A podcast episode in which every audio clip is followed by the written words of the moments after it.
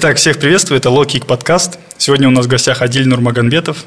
Он нам сегодня расскажет про атмосферу, про сферу, про кухню, про всякие разные подробности, я надеюсь, в инхаус сфере, в консалтинговой сфере. И расскажет про, надеюсь, и свое становление, как он пришел к этому, какие наблюдения сделал, какие выводы. Вот. А, Адиль, пожалуйста, немного расскажи о себе, кто ты, что ты, откуда ты, как ты, и можем продолжать уже идти вперед. Хорошо. Привет, Дим Мухаммед, спасибо, что позвал на подкаст, поддерживаю твое начинание. А, меня зовут Адиль, я родился в городе Караганда. Юристом захотел стать а, в 11 классе, наверное, и не потому, что посмотрел форс-мажоры, а потому что действительно верил в идею справедливости, в идею э, спасения страны, скажем так, от э, порочности законов, от плохого правоприменения – и на самом деле у меня был спор с родителями в этом отношении. Они видели во мне экономиста, потому что я участвовал в областных олимпиадах по географии, а тогда это было пятым предметом, э, который был необходим для поступления на грант именно на специальности экономического направления. Вот, но я решил тогда топнуть ножкой и сказать нет, давайте я выберу профессию, которая соответствует моему имени, вот, и пошел на юриспруденцию. Причем а, в КТЛ, в котором я учился, мировую историю вообще не преподавали, поэтому подготовка к КНТ тоже была интересным процессом, потому что мы все ходили в Дустык и, по сути, читали то, что не читали последние лет пять. Вот. А, я поступил в ЯНУ, я отучился полтора года там, а потом перевелся в Карагандинский университет. Благо сохранил грант, потому что в Каргу обучение ниже, чем а, в ЯНУ, потому что это национальный университет. А на четвертом курсе мне довелось а, выиграть стипендию Erasmus, я уехал на год учиться в Италию по обмену. В академическом плане, наверное, это был не самый, а, скажем так, полезный опыт, потому что к exchange студентам относились, скажем так, с большой скидкой, с нас многого не требовали, понимали, что мы здесь потусить, погулять, посмотреть. Вот. Но на самом деле мне там э, довелось познакомиться с классными ребятами, посмотреть, как работает европейское образование. Что интересно, в Италии обучение очень недорогое в госвузе, а правда оно только на итальянском. И студентам дают возможность пересдать сессию несколько раз до тех пор, пока он не получит удовлетворительную оценку. Вот. После года в Италии э, я вернулся в Казахстан. Это был четвертый курс.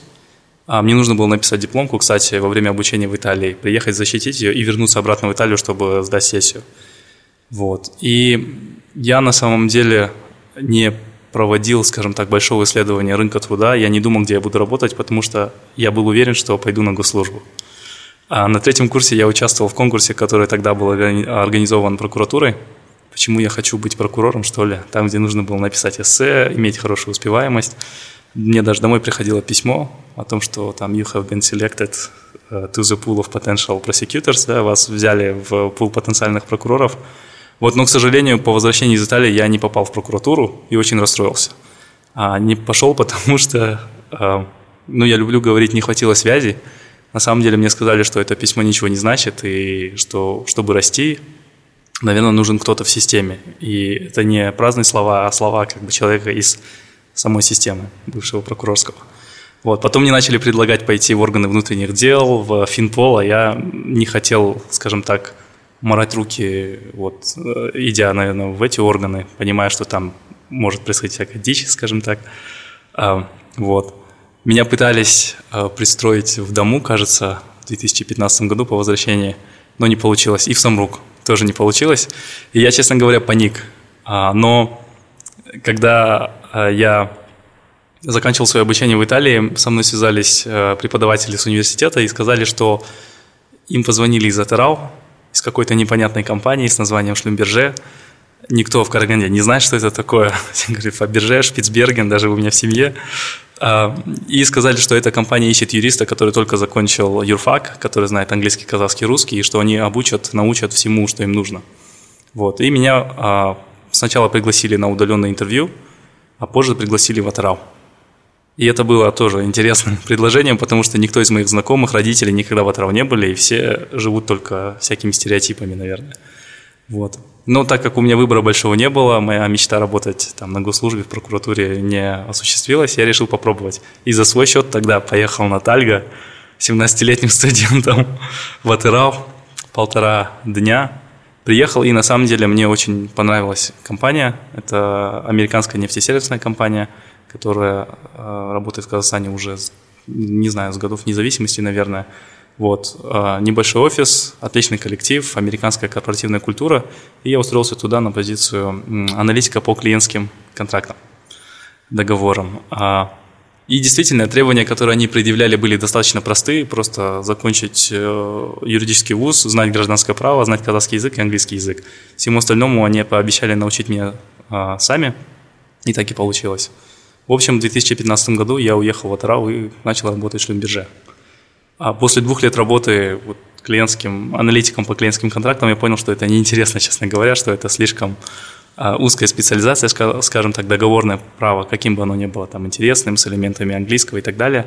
И я начал просить, э, скажем так, повышения, расширения ответственности, и меня сделали юристом. Вот. К тому моменту я в Атара уже провел три года, и мне захотелось оттуда уехать.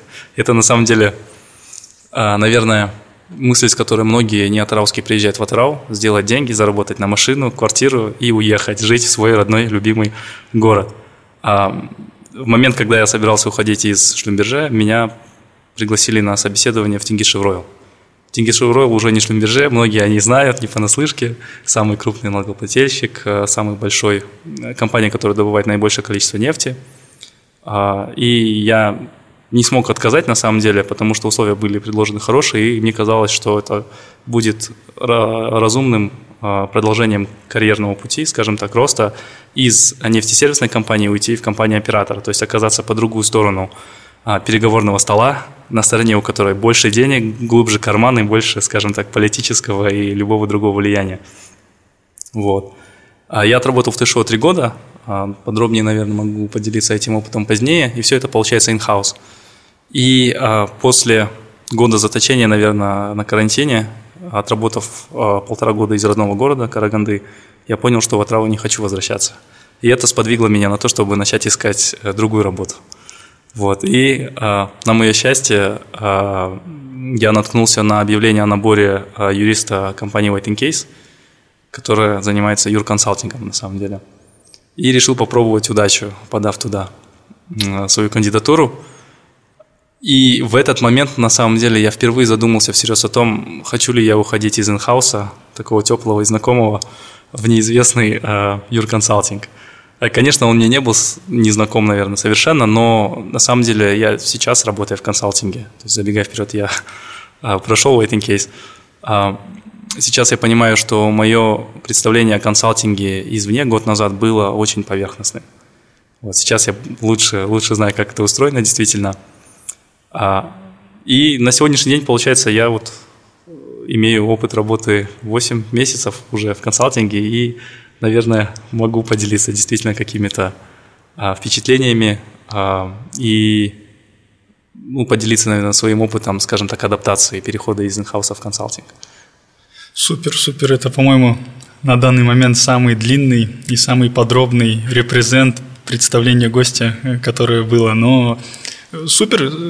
Получается, Адель сейчас предвосхитил мои вопросы по биографии, именно по карьерным моментам, по жизненным моментам. А вот меня вот интересует такой момент. Обычно, если мы говорим про консалтинг или про вот такие большие компании, как ТШО, Шлюмберже, может быть, если в свое время ты не знал, но сейчас многие знают все равно эту компанию. И вопрос такой, обычно они принимает на работу таких ребят, которые закончили определенный пул университетов, как вот в футболе есть фарм-клубы, которые поставляют игроков другие гранд-клубы, да. И, например, если это четверка, то у них фарм-клубы, так назовем, это Кимэп, КБТУ, Казгю и все, и все остальные есть. А, там, если мы говорим про юрфирмы, то кто они обычно. Ну, если это поколение постарше, то это Адлет, кажется, ну, такие есть. Потом, кто это, Казгюа на тот момент. Потом, что еще? Ну, ну и Казгу. Ну, только за счет того, что там очень большое количество студентов было, есть, и по статистике просто они, бывает, там пробиваются. Но чтобы в таких известных компаниях э, юристом э, работал парень, который закончил Каргу. То есть Каргу, я вот сейчас пытаюсь вспомнить, как много моих знакомых закончили Каргу, и пока вот вижу тебя перед собой. И мне в Инстаграм пишет один парень, он с Костаная, и спрашивает постоянно, я хочу работать, там, в четверг я хочу работать в такой-то юрфирме, э, как думаете, они меня примут? Ну, такой вот, видно, что еще этот, и, и еще и вопросы не, не может задавать такие как, корректные. Я пытаюсь его натолкнуть на то, чтобы он задал правильный вопрос, но мне становится интересно, а почему ты вот акцентируешь на том, что ты с Хостана, и вот это может быть проблемой. Но они говорят, вот у меня университет там имени какого, что там, имени Байтурсынова. Байтурсынова и так далее. Там это, ну, не супер там топовый университет. Я говорю, блин, не знаю. И то есть получается, я через него понял, что, наверное, у ребят с регионов, которые учатся в регионах, у них есть, возможно, какой-то вот мысленный барьер, то, что э, если работать юристом, не секрет, что карьеру эти люди строят только в Алмате и в Астане, в другом месте просто как юристу реали- самореализоваться максимально сложно. Вот это Согласен. две единственные точки для нашей профессии – у него тоже единственный выход – это работать в Алмате и в Астане, но он понимает, что ну, для себя он сделал вывод, что его университет, его происхождение, его образование заведомо ставит его в проигрышную позицию, и он уже не может как будто попасть там, в большую четверку, тот же самый White Case, Dentons и так далее. Ну вот все крутые компании. И появляешься ты на моем подкасте и говоришь, вот я был в Яну, был в Каргу, и вот я работал в Шлюмберже, я работал в ТШО, я работаю в White and Case. White and Case – это сейчас мейнстрим среди студентов э, юрфаков. Да. Да. Я думаю, во многом благодаря Алмасу Жали, потому что он среди молодежи очень известный, и он там работал, и люди, когда чекают э, его биографию, они видят, в какой фирме он работал. Да. И, ну, я не знаю, когда White Case его принимали на работу, они, наверное, не знали, насколько он с, ну, своим присутствием разовьет их бренд работодателя круче, чем какой-либо там HR. То есть они могут уволить HR и просто этот, всем говорить, у нас работал Алмаз Жали. Окей, вот, э, теперь к сути вопроса. Что ты скажешь про то, что э, люди, студенты, которые учатся на юрфаках в регионах, как они могут реализоваться в, в Алмате, в Астане? Есть ли какие-то барьеры, преграды? И может быть, там есть двойное дно, да, у этого вопроса, у этой проблемы, возможно. Что ты скажешь? Это очень уместный вопрос, на самом деле. Я сидел и улыбался, пока ты рассказывал это, потому что удивление, наверное, людей, в Атарау в частности, что в Шлюмберже, что в ТШО, которые они испытывали, когда я говорил о том, что я не учился ни в одном именитом вузе и не учился за рубежом, оно меня удивляло искренне.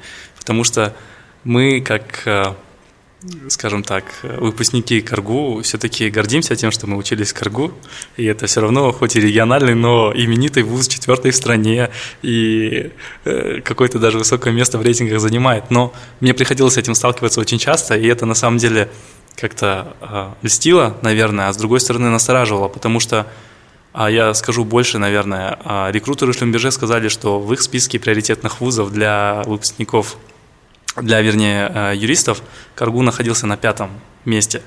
И на первом месте находились небезызвестные Казгиу, СДУ, э, Яну и Каргу, о, сори, Казну, Алматинский, и говорит, Каргу у нас был пятым, и мы, говорит, обзвонили все факультеты и решили позвонить вот в Каргу последним, пятым. Нам сказали, в частности, я хочу поблагодарить свою научную руководительницу а, Антонину Сериковну, она предоставила очень хорошую рекомендацию, которой Шлюмберже прислушались, наверное, и решили э, как бы сделать со мной интервью.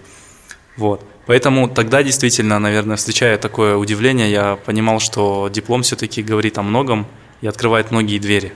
То есть он дает плюс к репутации, наверное, или какой-то позитивный, а, как-то positive bias, положительное предубеждение. Вот, кстати, 2018 году, например, я уже начал замечать, что в отношении выпускников НУ есть positive bias. То есть неважно, как ты учился, неважно какой ты специальности, в принципе, на Западе готовы брать выпускников НУ, веря в то, что их базовый уровень образования, критического мышления, аналитических навыков очень высокий, только потому что они учились в стенах этого университета. Вот. В отношении юрообразования на самом деле говорить сложно, а, потому что мне кажется, что от имени университета, наверное, зависит действительно многое. Качество образования сейчас, мне кажется, объективно хорошее, достаточно высокое в КАЗГИУ и наверняка СДУ. Но любой региональный вуз или государственный вуз, такой как Казну и Яну, наверное, этим похвастаться не может. Более того, в Яну мы часто шутили, что нам часто приходится э, менять пары на какие-то там выступления очередного посла или визит очередного генерала, и нам говорили потоком вставайте, идите хлопать в ладоши в актовый зал. Вот.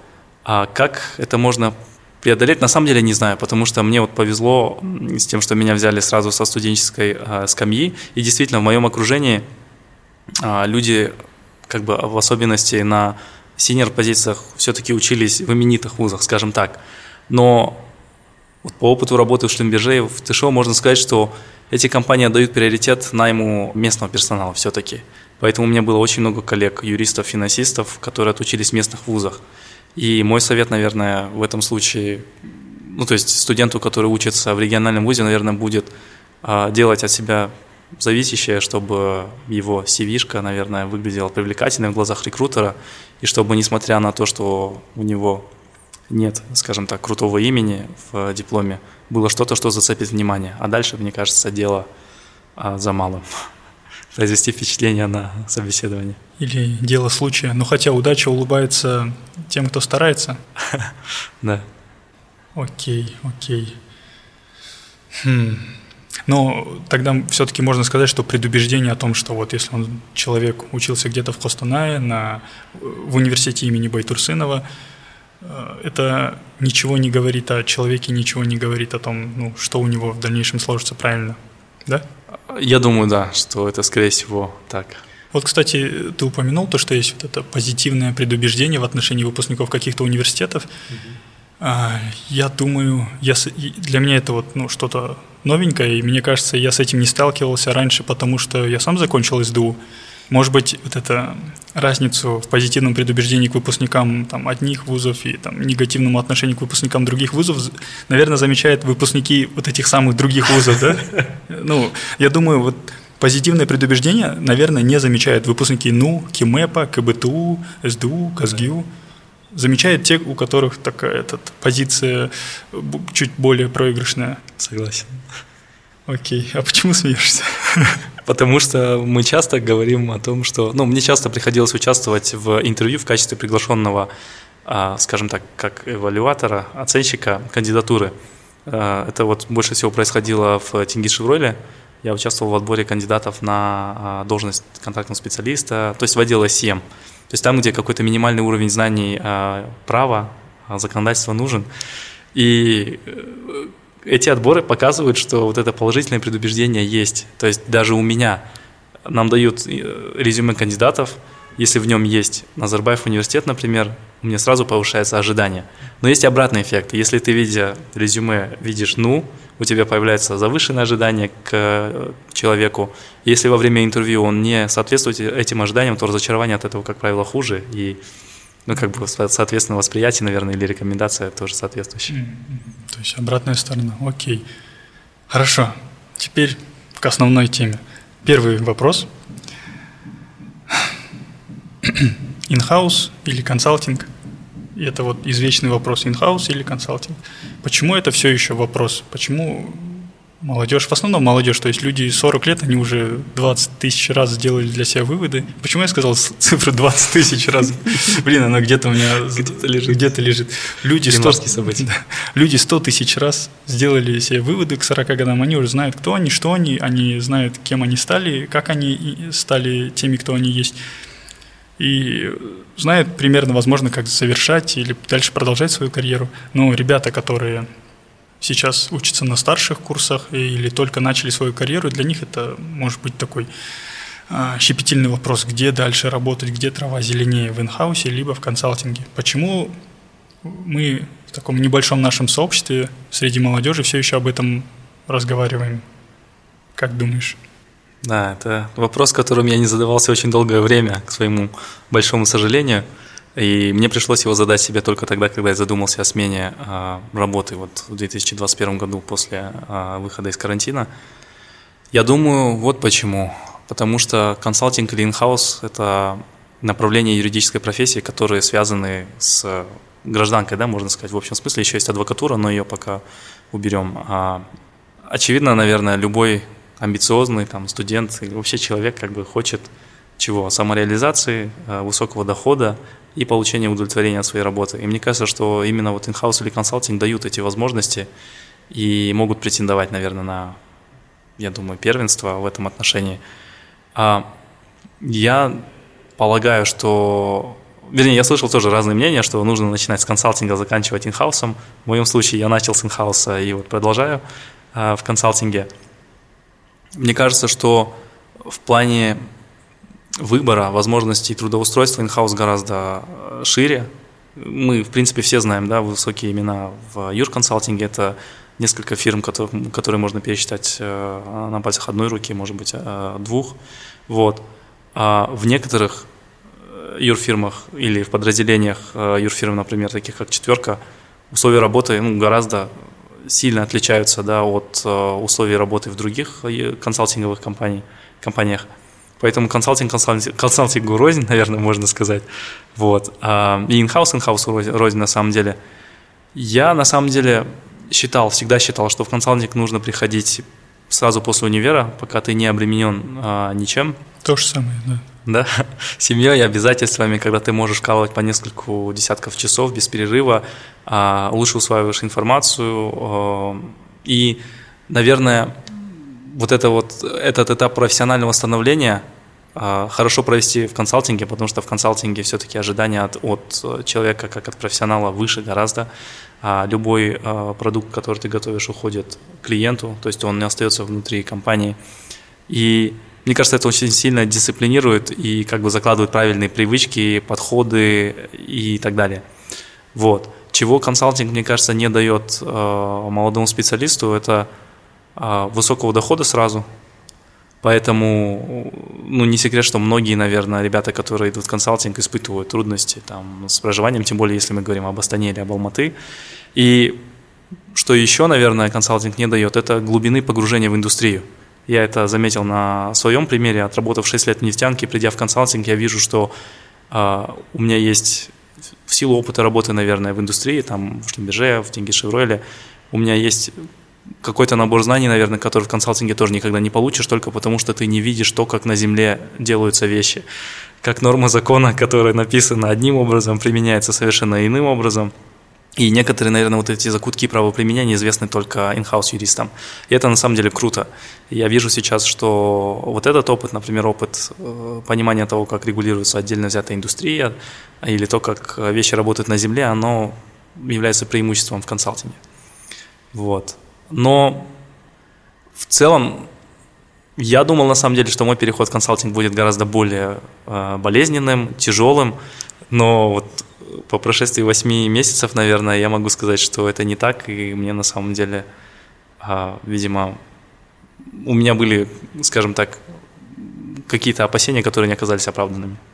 Опасения имеется в виду в содержании работы, ожиданий работодателя от тебя и в том, будет ли, будешь ли ты сам удовлетворен от своей вот жизни, профессиональной, бытовой? Да, да, видимо, с этим, ну, самый большой, наверное, миф, вернее, это не миф, это, в принципе, правда, самый, самый большой страх мой был, это то, что в консалтинге мне придется работать по 15-16 часов в день, что не является правдой на самом деле. Да, бывают дни, когда мы работаем больше, чем нужно, гораздо больше, чем не нужно, вернее, гораздо больше, чем а, предусмотрено трудовым кодексом, но это не является нормой. Это является скорее исключением, которое происходит с определенной регулярностью, и это вполне, скажем так, управляемо. Бывают моменты, когда у тебя не так много работы, и ты можешь сидеть и ждать клиентской работы там а, которая появляется только после обеда, а время до обеда ты посвящаешь там, развитию, чтению и другим вещам. То есть какой-то баланс э, в этом есть. Но я вот общался и с коллегами, то есть периодически мы всегда обмениваемся информацией с теми, кто в инхаусе, с теми, кто в консалтинге, что и как у них там происходит, как у них рабочий день устроен и так далее.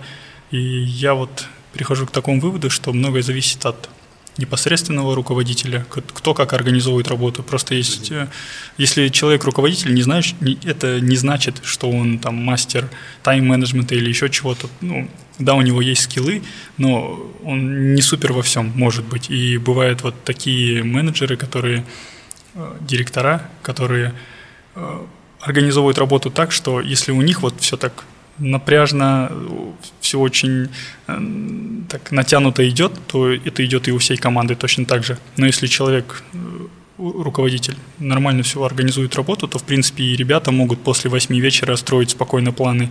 Они будут знать, что если появляется клиент, это то есть всегда один и тот же стандартный процесс, люди не паникуют, будь это большой проект, который займет очень много сил, либо маленький, никто не паникует, потому что все знают, нормально будут распределены силы, кадры и так далее. Ну, дело в моем понимании не в самой индустрии, а вот в людях, потому что вот, как ты говорил, инхаус, инхаусу тоже рознь, там бывают тоже разные руководители департаментов, кто как организует работу. Да, соглашусь. А, но мне кажется, что отличительной чертой инхауса от консалтинга является то, что в инхаусе задачи носят очень рутинный, однообразный характер.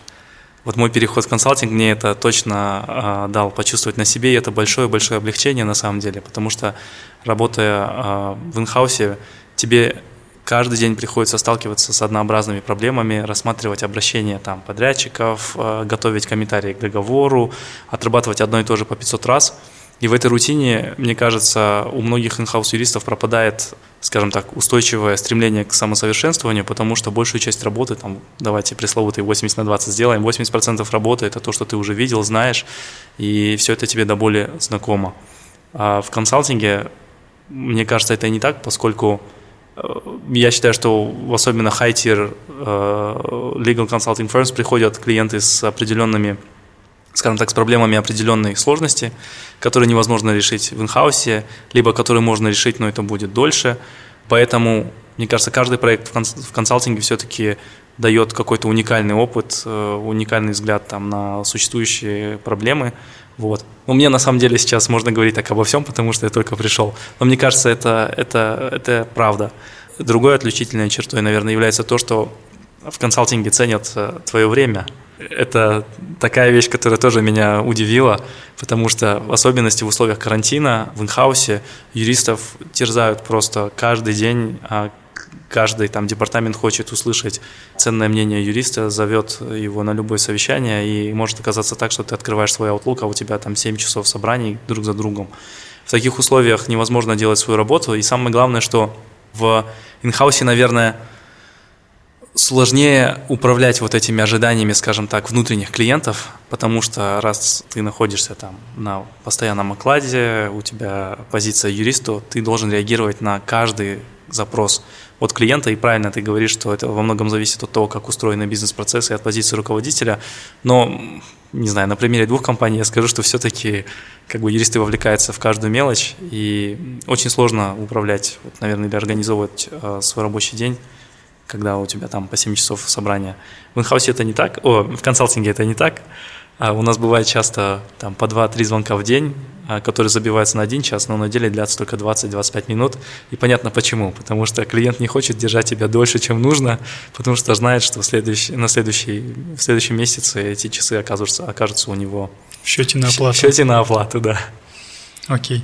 То есть ты пришел в гости, и тема у нас in-house консалтинг – то, что мы в целом поднимаем эту тему, то есть весь подкаст посвящен этой теме инхаус и консалтинг, есть смысл это разграничивать, есть смысл доносить до людей, в чем разница, и то есть вопрос все еще актуален, я прав, да? Определенно, да, я думаю, да. До этого ты говорил, вот есть э, рутинные процессы и так далее, вот ты видел, как это проходит в инхаусе, в консалтинге, Теперь вопрос, а как проходили тогда рабочие будни твои? Ну, да, нас могут слушать очень много инхаусов так, чтобы просто обозначить все, э, все по своим местам расставить. Как выглядят тогда обычные будни инхауса?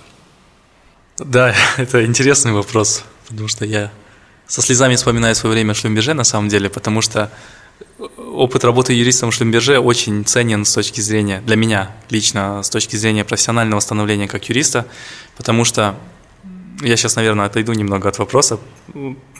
Только устроившись, я начал а, работать вот в отделе а, клиентских договоров. И все, что мы делали, по сути, это практиковали гражданское право. Договор поставки, договор подряда. Вот мне всегда хотелось выйти за пределы этого.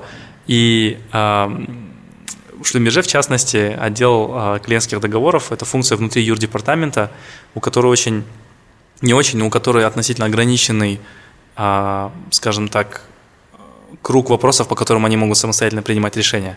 В частности, там решение о передаче э, спора в арбитраж или вообще согласование арбитражной оговорки, конфиденциальности а, требовало согласования с юристами. И вот, а, будучи, скажем так, аналитиком по клиентским договорам, я мог по нескольку запросов в неделю отправлять юристам с просьбой согласовать арбитражную оговорку или какие-то изменения в клиентский договор а, к условиям о конфиденциальности, там, авторским правам и так далее. Вот. Перейдя в юрдепартамент, я понял, что это для юристов на самом деле лишь там малая толика задач, с которыми они работают, потому что именно вот в Шлюмберже, почему я говорю, что это ценный опыт, юристы занимались всем – это и договорное право, трудовое право, административное, э, строительное, скажем так, да, нормы о строительстве, земельное, корпоративное, а, несколько компаний, несколько организационно-правовых форм, то есть приходилось делать все, что угодно. А, и Поэтому вот мои будни в Шлюмберже, наверное, будут не самыми типичными для большинства, потому что сейчас в инхаусе все-таки есть какое-то разграничение. Вот. Но в целом, как этот день мог выглядеть? Ты приходишь на работу, включаешь компьютер, начинаешь разбирать имейлы, которых очень много. И, как правило, вот работу, наверное, можно разделить на несколько направлений. Это вот запросы от коллег, в частности, да, от отдела договоров, там, согласуйте нам какие-то изменения в договор, от HR – можем ли уволить, не можем ли уволить, можем объявить выговор, не можем объявить выговор, а выплачивать, не выплачивать и так далее. Тут вопросы, которые связаны с, с а, трудовым кодексом. Потом ты переходишь на вопросы, которые связаны там с проверками, да, вот у нас идет проверка, какие пояснения к протоколу давать, нет, кто его должен подписывать, какие замечания э, делать. Отвечаешь на, готовишь отзывы на исковые заявления, готовишь объяснения там всяких норм по запросу налогового департамента, например, или финансового департамента. То есть и большинство из этих вопросов на самом деле такие, которые не требуют, скажем так, глубокого погружения. Это нужно просто открыть норму закона, почитать, почитать комментарии, возможно, да, посмотреть вопрос-ответ. И результатом, можно сказать, твоей работы будет, скажем так, ознакомление там с определенным а, набором НПА, правовых документов и возвращение к клиенту. Но если таких запросов много, они съедают большую часть своего времени. И вот под этим я, наверное, имею в виду рутинную работу. Кроме этого, есть более масштабные проекты, такие как там, не знаю, арбитраж или судебное разбирательство, которому тебе нужно собирать документы по всей компании, пинать бухгалтеров, пинать отдел контрактов, просить подписанные версии, просить, чтобы доверенности были сшиты, прошиты и так далее. Это тоже отнимает очень много усилий. А, кроме этого, есть э, в инхаусе такой блок, наверное, работает как внутренние э, корпоративные документы. Это всякие приказы, regulations, corporate code of conduct и так далее. Это тоже отнимает очень много времени, поскольку они должны актуализироваться там раз в несколько лет, тебе надо смотреть, изменилось ли законодательство и так далее. А могу, наверное, сказать, что вот вещи, которые часто остаются незамеченными в инхаусе, это изменения в законодательстве. Если юридический штат небольшой, а компания занимается большим количеством, скажем так, регулируемой деятельности, вот Шлюмберже в частности, или Тингиш Ройл, то крайне важно следить за изменениями в законодательстве. У нас потому что очень много изменений вносится. Вот. И кажется, на самом деле, особенно в Шлюмберже, тогда казалось, что у нас никогда на это не хватает времени. Потому что это вот такая работа, которая требует аналитики, как бы усиленного а, внимания, да, смотреть, что было, смотреть, как будет и так далее. Вот. Ну и последняя вещь, наверное, этим я в Шнумбирже занимался меньше всего, это расследование и рассмотрение жалоб по э, Ethics and Compliance. Вот во многих э, департаментах, вернее, во многих компаниях э, это дано на откуп инхаусу тоже, да, отдельная, отдельная служба Ethics and Compliance нет, хотя в последнее время я наблюдаю, что ну, как бы отдельная структура организуется. мне кажется, что это правильно, потому что как сказать, может звучать круто, наверное, да, что я и юрист, и как бы специалист по ethics and compliance, но мне кажется, это лучше не смешивать, потому что все-таки у функции ethics and compliance должна быть, скажем так, собственная структура, иерархия, reporting line там, и так далее. Окей. Okay. Ну, мы, кстати, с тобой, знаешь, такие вот э, уникальные встречи. У тебя примерно уже 8 месяцев, да, ты сказал, в консалтинге? Да. А, я в консалтинге полгода провел. Мне так было весело, прикольно. Мне кажется, ты сейчас себя больше находишь в консалтинге, правильно? Скорее да, чем нет. Ну, продолжаешь и продолжаешь и продолжаешь раскрываться. Да. А я аналогичный период времени провел в инхаусе, и для себя сделал вывод, что мне комфортнее в инхаусе, то есть, э, несмотря на эти рутинные задачи, то есть я все равно могу находить место для креатива, придумать что-то новое, либо эти рутинные задачи по кайдзену раз там оптимизировать, сократить и так далее. Но ты занимаешь руков... позицию руководителя, верно, в инхаусе? Да, да, но... Мне кажется, это очень важно. Возможно, возможно, но руководителем э, такого отдела я стал не с самого первого дня, то есть я пришел сюда единственным главным юристом, я такой пришел, здесь такая, ну, для меня это был полный хаос, я думаю, что мне делать, здесь огромная компания, у нее куча дочек, что я буду здесь делать один, и давай, короче, уговорил руководство, давайте откроем отдел, давайте вот начнем с небольших расходов, наймем не суперквалифицированных, молодых студентов, потом со временем Очень мы, да, потом со временем э, уже средний возраст нашего отдела все увеличивался, увеличивался, и сейчас вот э, такая у нас тихая гавань, э, все знают, что нужно делать, всем комфортно, мне в особенности, и везде применяешь, где можешь кайдзен, там lean менеджмент, а сам параллельно вот после шести я могу спокойно планировать свое время и записывать вот такие подкасты, писать сценарии. Прекрасно. Вот. Ну, в общем, тоже раз на раз не приходится. Этот, я к чему говорю, этот подкаст не призван к тому, чтобы обхаять инхаус и там возвысить консалтинг и, или наоборот. Мы просто хотим дать раскладку. Человек, вот, Адель, ты рассказываешь про а, то, что хорошего, плохого замечаешь а, в обеих сферах. Я тоже местами делюсь информацией. Окей, а, окей, мы поняли, как выглядели твои будни как инхауса, а вот сейчас как, как выглядят твои будни? То есть говоришь, там была рутина, окей, походу сейчас динамика настолько завернулась, что у тебя там каждый день горки. Или нет, или как?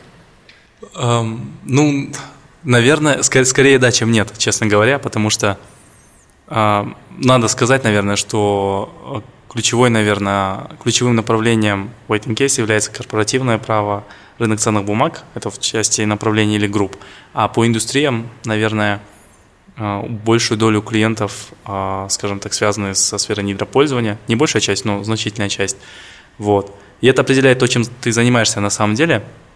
И первая вещь, наверное, которую я сказал, вот, придя в waiting case, это то, что, казалось бы, кодекс о недрах и недропользовании, который я знал наизусть, я увидел в совершенно другом свете, потому что а, в консалтинге нам приходится работать с вопросами, которые связаны, допустим, с передачей долей участия, реорганизацией компаний, и тебе приходится работать с другими нормами кодекса о недрах, которых ты никогда в инхаусе не видел, потому что там в инхаусе такое может произойти раз в десятилетие, а может никогда и не произойти.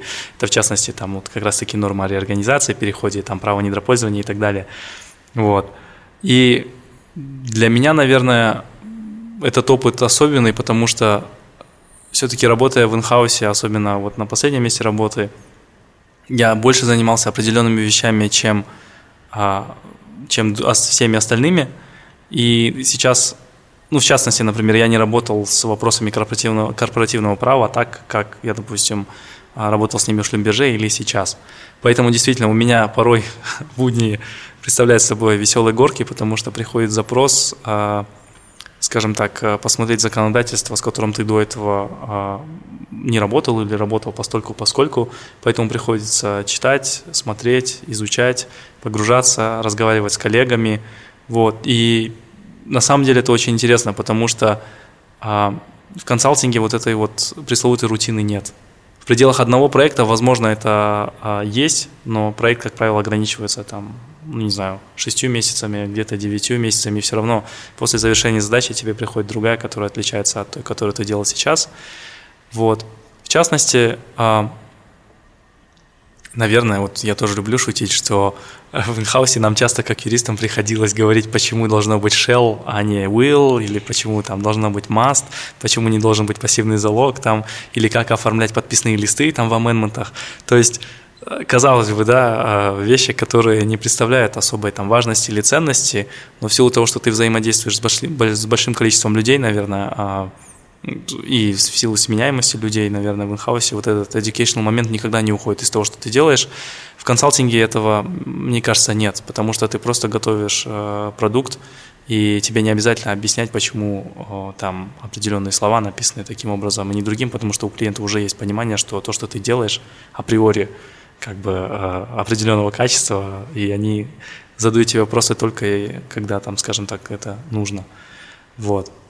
И ну, последняя, наверное, такая ремарка – это то, что, конечно, вопросы, наверное, которыми занимаешься в консалтинге, определяются проектами, которые у тебя есть. И это то, на что там обычные юристы никак не влияют. Но пока э, у меня получается очень, скажем так, а, органичное погружение вот в корпоративное право. Я работаю сначала с определенными, скажем так, нормами ГК, там сначала с ТОшками, потом с АОшками, потом переходишь на рынок ценных бумаг. Это все как-то, скажем так, органично и естественно происходит последовательно.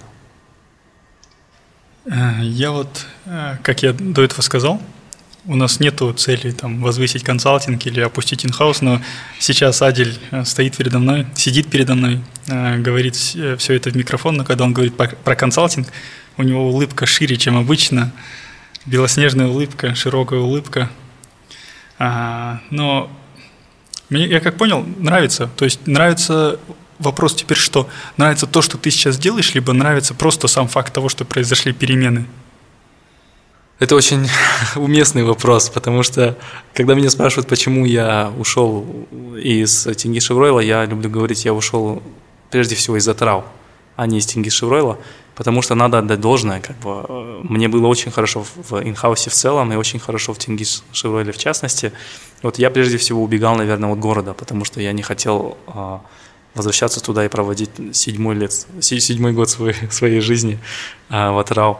Я ничего не имею против, но лично считаю, что город, скажем так, не приспособлен для социализации. Для социализации, построения семьи, там, выращивания детей и так далее. Ну и в целом, скажем так, это немного все-таки, как бы, наверное, власти не старались, это не стало нефтяной столицей а, и не столицей, и это просто вот обычный, можно сказать, региональный город со своими а, проблемами вот, о которых я, с вашего позволения, э, промолчу.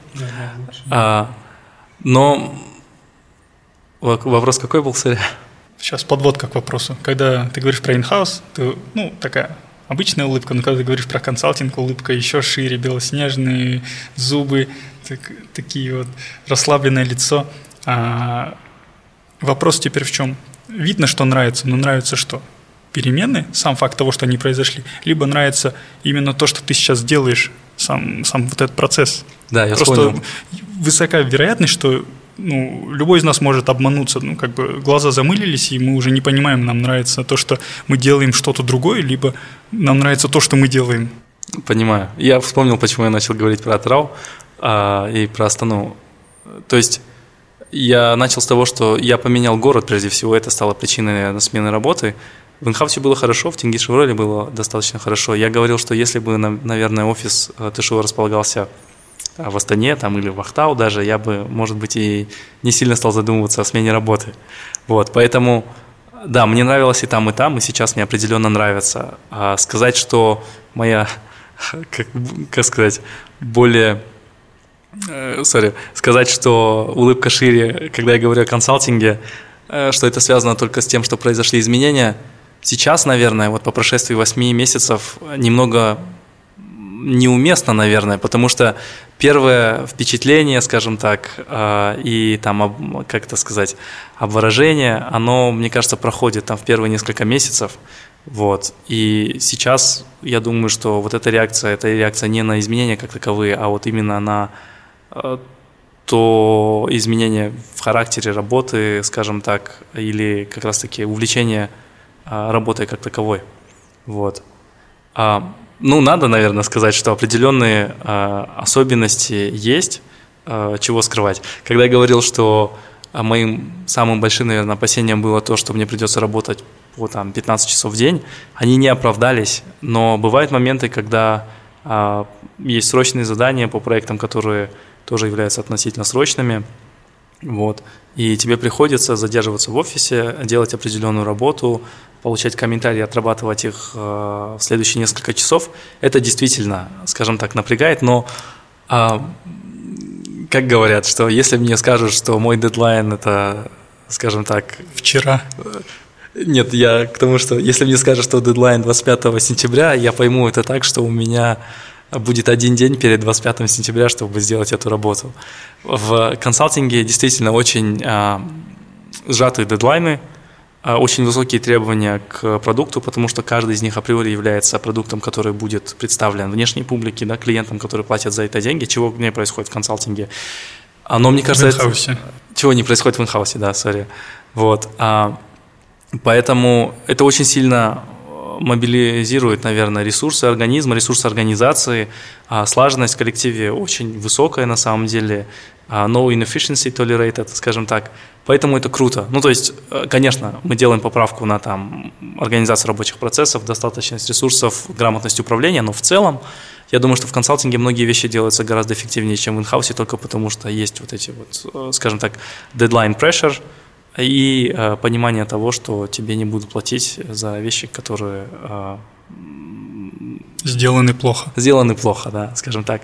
Я, знаешь, наверное, дополню, что вот для меня это тоже стало большим, скажем так, открытием. Мне казалось, что мои документы, которые я готовил, допустим, работая в инхаусе, тоже высокого качества, с безупречным английским, с правильным выравниванием и там с прочими элементами, но придя в консалтинг, я как бы понял, что они далеки от идеала, и это связано как раз-таки с тем, что в инхаусе продукты, наверное, рабочие продукты юристов, а в особенности те, которые вот, э, представляют собой там, заключения, анализы, они остаются внутри организации, и мне кажется, что не так, чтобы у юристов есть такое понимание. Скорее всего, наоборот, у клиентов нет ожидания, что ты им а, предоставишь идеально вылизанный документ, там, где после каждого перечисления есть точка запятой, и перед предпоследним есть слово «и» и так далее. Но в консалтинге такое ожидание есть, и поэтому вот эта, наверное, трепетность к оформлению документа, она меня поразила в хорошем смысле. То есть форматинг, правильно, да? В правильный форматинг, да. А,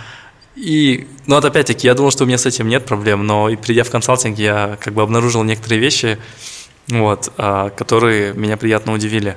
И, а, наверное, а, еще нужно сказать, что мне казалось, что мы в консалтинге готовили очень хорошие там юрзаключения и так далее, но на самом деле, э, как бы придя в консалтинг, я понимаю, что многие из юрзаключений, которые готовятся в инхаусе, они, я бы сказал, наверное, исходят из а, неправильных предпосылок, что ли, потому что в инхаусе часто вопросы задаются устно, и ты не знаешь как бы многих элементов, и тебе часто приходится додумывать, потому что ты знаешь производство, ты знаешь, как это работает.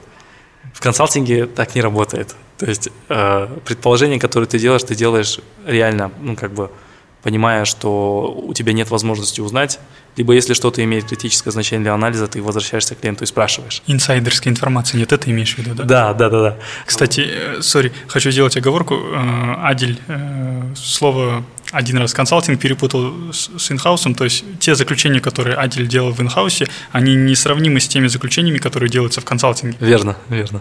Чтобы слушатели понимали. Спасибо.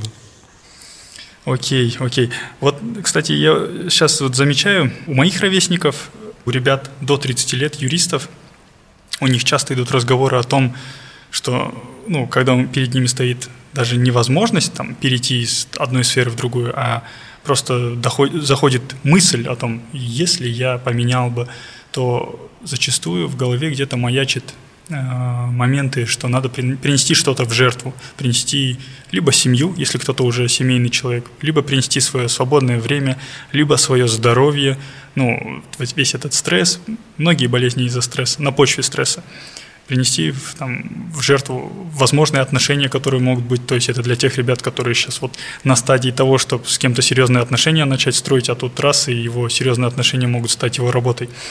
И люди, которые это в основном касается тех, кто в инхаусе и думает о переходе в консалтинг. Как правило, те люди, которые уже в, находятся в консалтинге, их этот вопрос не касается. То есть у этих ребят э, в голове маячат такие темы, что о, что я буду делать с своим, со своей стабильностью в отношении времени, как я посвящу его, э, чему я посвящу это время, здоровью, себе, семье, там, гулянкам и так далее. А, вот вопрос тебе, Адель. А, есть ли нам, есть ли у нас основания говорить о том, что а, что-то нужно принести в жертву? Это актуальный вопрос. Выбирая э, какую-либо из этих стезей, да, в частности консалтинг. Выбирая консалтинг вместо инхауса. Да, то есть мы априори предполагаем, что это именно дорожка консалтинга, которая требует определенных жертв. Здесь будет мое чисто субъективное мнение, потому что обратно вряд ли это будет. Хотя, стоп, стоп, стоп. Вот здесь вот так. Давайте еще раз заново а, раскидаю. Когда мы говорим о переходе из инхауса в консалтинг, речь идет о вот жертвах своего времени, времени, проведенного там с э, человеком, с которым хочешь построить отношения, с семьей, возможно, там здоровье и так далее, и так далее. И это такая зона комфорта, которую не все хотят покидать. Когда дело касается перехода из консалтинга в инхаус, это вот то, что, например, меня касалось. Я очень сильно переживал, что в какой-то момент э, с течением времени время будет играть против меня. То есть мое профессиональное развитие, мои там хард-скиллы, э, моя узнаваемость, возможно, и там моя репутация на рынке. То есть просто люди уже станут реже слышать обо мне. Э, мое резюме немного испортится, потому что там, если я снова захочу вернуться, то как бы индустрии, это так, ну, так себе, да. И люди, которые уходят из консалтинга, они могут потенциально ставить себе в голове такой барьер, что они жертвуют э, своей э, ну, карьерой, гру, грубо слишком будет сказано, ну, жертвуют возможностями, которые в потенциале в будущем будут открываться, если бы они оставались бы в консалтинге. То есть они жертвуют своим резюме, можно так сказать.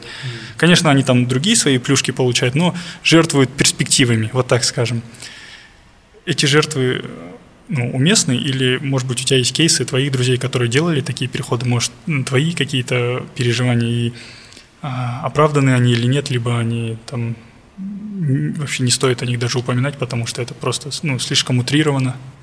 Да, э, вопрос понятен. На самом деле, да, наверное, есть э, основания говорить о том, что переход из, ну, из инхауса в консалтинг имеет свои какие-то минусы там, или жертвы, на которые придется пойти, и наоборот. Но Возьмем, наверное, какой-нибудь такую среднюю температуру по больнице, да, не приводя, например, мой личный, не беря меня в пример.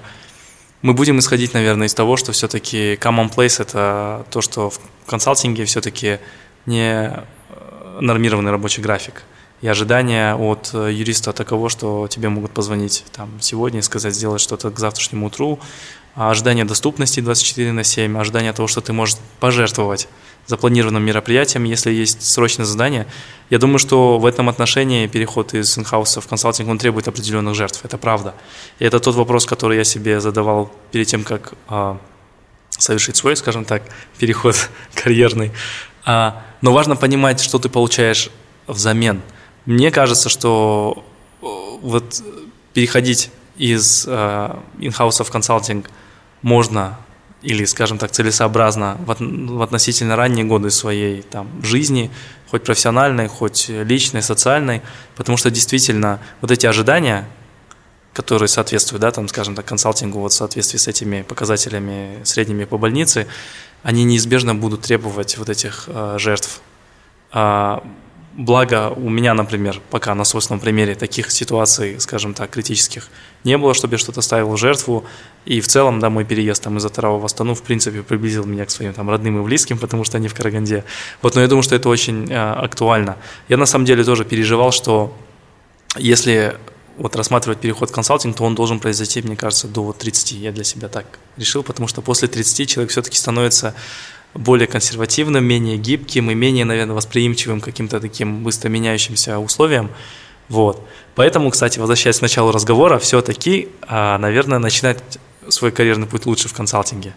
А, и вот эти пресловутые там несколько лет на нищенскую зарплату с ненормированным графиком все-таки способствуют тому, что ты становишься а, вот там, скажем так, дисциплинированным, более профессиональным, и потом можешь уходить в инхаус, наверное. Вот, потому что одной, наверное, вот из а, одним из минусов консалтинга является относительно короткий, короткий карьерный путь. Потому что, приходя туда юристом, ты можешь быть, по сути, либо консулом, советником, либо партнером, но этот путь занимает, как правило, несколько лет. Учитывая, кстати, меняющиеся тенденции на рынке труда, а, мне кажется, ты, тебе будет это знакомо, говорят, что Gen Z, вот поколение, они не готовы ждать там повышения по несколько лет, да, по пять лет, не готовы сидеть на одном месте, им нужна быстрая смена обстановки. Я вот в этом отношении себя, наверное, отношу вот больше к этому Gen Z пресловутому, потому что ну, вот, а, мне кажется, что это разумно, потому что засиживаясь, ну, засиживаясь на одном месте, человек, а, мне кажется, теряет какую-то долю, скажем так, ценного, наверное, опыта, там, впечатления, взаимодействия и так далее. Вот. если мы будем говорить о переходе из э, консалтинга в инхаус, то мне кажется, этот переход гораздо более, скажем так, разумный, осознанный и благоприятный, что ли. Вот в силу того, что в, инхау, в консалтинге карьерный путь очень короток, обычно люди принимают решение покинуть консалтинг, как бы, ну, потому что они хотят более, скажем так, там, размеренный образ жизни вести, а еще, наверное, потому что они видят больше перспектив а, карьерных в инхаусе, что, наверное, соответствует действительности. Потому что в инхаусе, в принципе, как бы и компаний больше, да, у которых есть инхаус. И внутри инхауса структура департамента гораздо более широкая, там хоть вертикально, хоть э, горизонтально. И я думаю, что ну, в какой-то момент, наверное, это вполне разумно. Ну, мы с тобой точно относимся к поколению Y, миллениалы. То есть мы с тобой не зумеры. Может, ты, не знаю, вот настроением как-то хочешь в себе найти что-то зумерское, но когда дело будет доходить, по-моему, до фундаментального вопроса, ты будешь, скорее всего, это мое такое предубеждение, вести себя как миллениал. Ну, как ни крути, мы росли в одно время, мы не росли, как эти зумеры вот сейчас, когда все это есть. Ну да, слушай, я старший в семье, как бы, и меня тоже воспитывали в духе, если не поступишь на грант, то ты нам не сын. Ты должен показывать им пример, да. ты должен это, ты что их не учишь, что ты им показываешь, ну вот такое. Да. Просто такое небольшое дополнение сделаю к одной твоей реплике, то что если ты идешь в консалтинг, то в начале, первые два года надо, грубо говоря, вот принимать ту мизерную зарплату, которую предлагают. Это все супер, если ты родом из Алматы или Астаны. Э, это все нифигово. Это все хорошо, да, родители будут тебе давать деньги на проезд, ты будешь работать за эту пока что мизерную зарплату, но со временем ты уже встанешь на ноги. Э, мне в Инстаграме иногда пишут молодые ребята с регионов, спрашивают совет, потому что я там такую типа блогерскую деятельность веду, но я не блогер, ни капельки, я просто вот делюсь своим мнением. Короче, блогер. ну, в общем, я иногда такие очень краткие посты пишу, свои наблюдения, а вот рынки труда, юристов и так далее, люди, которые учатся на юрфаке, э, с регионов я для них, вот, возможно, какой-то вакуум информации э, заполняю, и один из них со мной советуется периодически, и у него был такой кейс. Он сам с региона, и ему очень хотелось попасть на стажировку в какую-то юрфирму. И так сложилось, что это вот в Алмате. Алмата у нас город ну, довольно дорогой для проживания, ну, как и Астана, примерно похожий. Да. Э, и он спрашивает, что, вот как, я сейчас на собеседование пойду, что мне сказать? Я говорю, ну, вот так, вот так скажи, это скажи, то скажи, там, вот это не показывай, держи себя вот так. Когда дело касается там финансовых моментов, я говорю, ну, блин, это стажировка, ну, 100 тысяч тенге планку себе поставь, чтобы ниже этого не падать. Он такой, окей, хорошо. Проходит какое-то время, он мне отправляет PDF-документ, там офер был. Он Ух такой ты. радостный, о, мне типа дали офер на стажировке. Я такой, о, супер. То есть там двухмесячная, что ли, или трехмесячная стажировка, я точно не помню. Я не буду называть эту фирму. Потом вне записи скажу. Окей. А, там в офере было написано 30 тысяч тенге. Ужас. В месяц. No way. И я такой, ну, у него там, кажется, какие-то родственники были, но я говорю, ну, тебе 30 тысяч не хватит, э, ну, на такси кататься каждый день там из дома до, до этого офиса. То есть человеку с региона начать карьеру в консалтинге в Алмате, в Астане, если у него там своего жилья какого-то нету, у родственников ты же все время напрягать их не будешь, начать карьеру очень сложно. И э, то, что платят мизерно, это вот как бы, как бы объяснить? По-моему, это уже строить карьеру в консалтинге становится удовольствием для городских ребят, для останчан, для алматинцев, для региональных ребят это все менее доступно, по-моему, кажется. Работать в четверке, работать в юрфирмах – это, ну, ладно, там много ребят, кто с регионов родом, да, но они приехали, возможно, как студенты, то есть какой-то этот шанс у них был, то есть они были студентами, они там на стипендии, может, были, там, или у родителей есть возможность это все закидывать, но у кого нету, но голова шарит, финансовый барьер очень такой жесткая преграда. Это вот как аналогия с теми, кто а, кто сейчас, например, не смог квартиры э, по там вот банке по льготным ставкам взять, но цены на рынке стали выше, им через 2, 3, 5 лет купить эту же самую квартиру станет ну, еще сложнее. То есть они от заветной покупки своей недвижимости становятся все дальше и дальше и дальше. То есть у них все новые и новые барьеры появляются.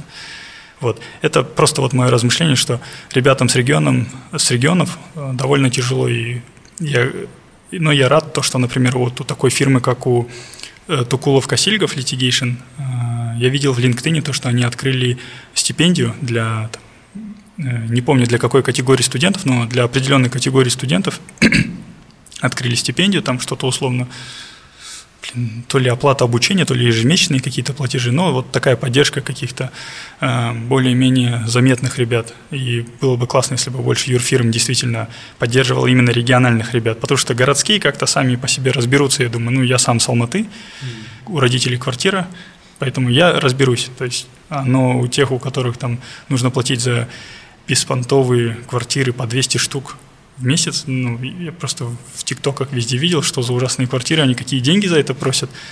Поэтому а, юрфирмам я не то что предлагаю, я призываю вас тоже открывать стипендии, как Тукулов Косильгов, и разыгрывать эти стипендии среди заметных, достойных студентов с регионов. Слушай, это очень интересная мысль, на самом деле. Я никогда об этом не задумывался. И ну, слушал, и тоже мне мысль приходила до тех пор, пока ты не сказал о том, что кто-то учредил стипендию, наверное, такая, что, наверное, нужно э, ну, учредить стипендию, скажем так, чтобы поддержать ребят, потому что ты прав. Я думаю, что фактор отсутствия там жилья, связи для студента, который мог закончить региональный вуз и хочет построить карьеру через консалтинг действительно, а, ну, это может быть проблемой большой. С другой стороны, а, скажем так, как это сказать, капитализм жесток в какой-то мере, да, и, наверное, я хотел сказать, наверное, что выбирая профессию, нужно задумываться о том, да, куда ты можешь пойти и как ты будешь устраивать свою а, карьеру, но Сердцу не прикажешь иногда. Сердцу не прикажешь раз, и два, наверное, нельзя обвинять или попрекать, наверное, вот желторотых студентов в том, что они не продумали свою карьеру вплоть до там, я не знаю, первого оффера, потому что у меня это точно не произошло. И как бы мой карьерный путь вообще, как я говорил, начался не с того, что я планировал, но то, что я принял э, впоследствии. Вот.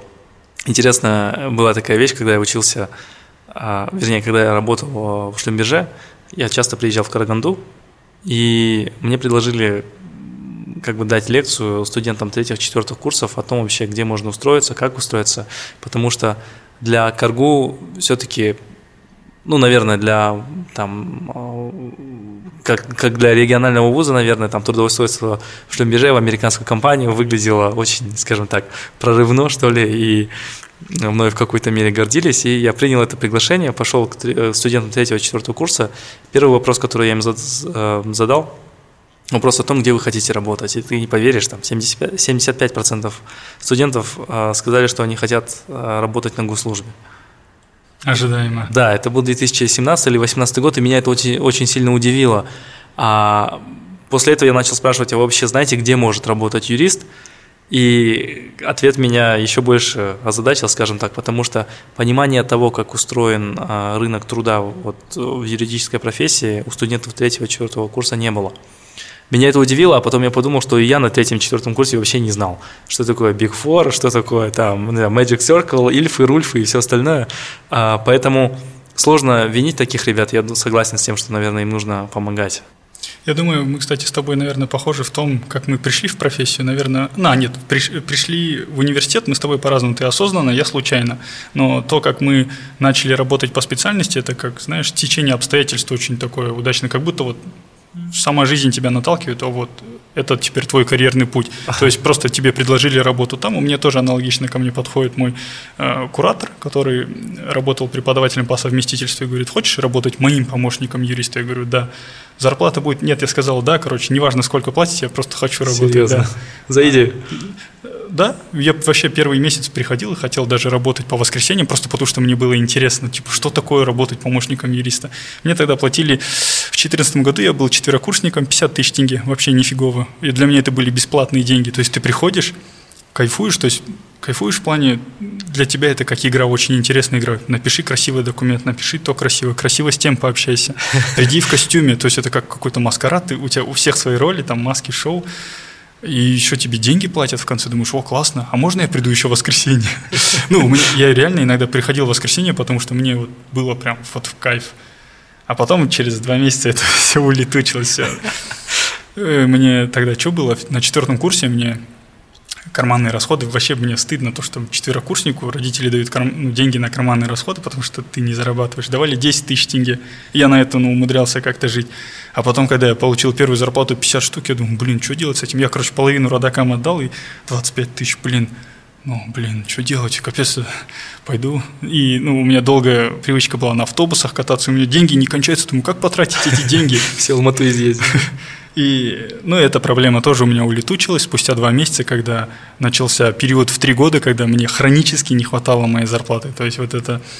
Я, проблема в том, что просто ты начинаешь зарабатывать больше и жить чуть-чуть роскошнее, чуть-чуть да. роскошнее. Да-да-да, расходы как бы поспевают за увеличивающейся. Всем, кто нас слушает, если вы получили повышение, и вы до повышения катались на автобусе, после повышения тоже, пожалуйста, катайтесь на автобусе. Вы потом поблагодарите Дин Мухаммеда и Адиля.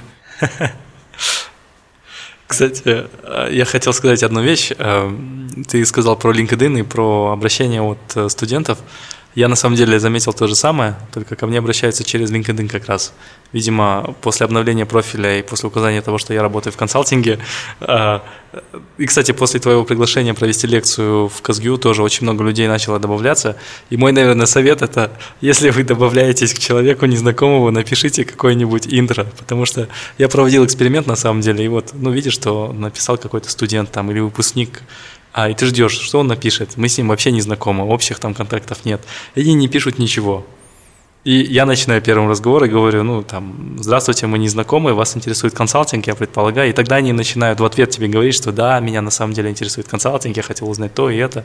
И это очень интересно, потому что, э, ну, скажем так, если делаете первый шаг, то делайте и второй, наверное. Это очень, мне кажется, разумно, последовательно и в целом приятно.